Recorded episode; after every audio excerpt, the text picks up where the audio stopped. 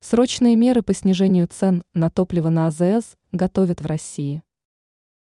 Российский вице-премьер Александр Новак поручил разработать срочные меры по снижению отпускных цен на автомобильное топливо. Власти намерены бороться с ростом топливных цен на АЗС нефтяных компаний и независимого сегмента. Результат обещают в ближайшее время.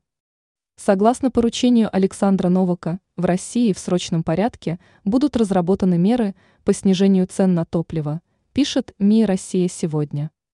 Изменения затронут АЗС нефтяных компаний, независимого сегмента и цен в мелком опте. Соответствующее решение было принято на уходящей неделе в ходе внеочередного совещания вице-премьера с представителями нефтяной отрасли.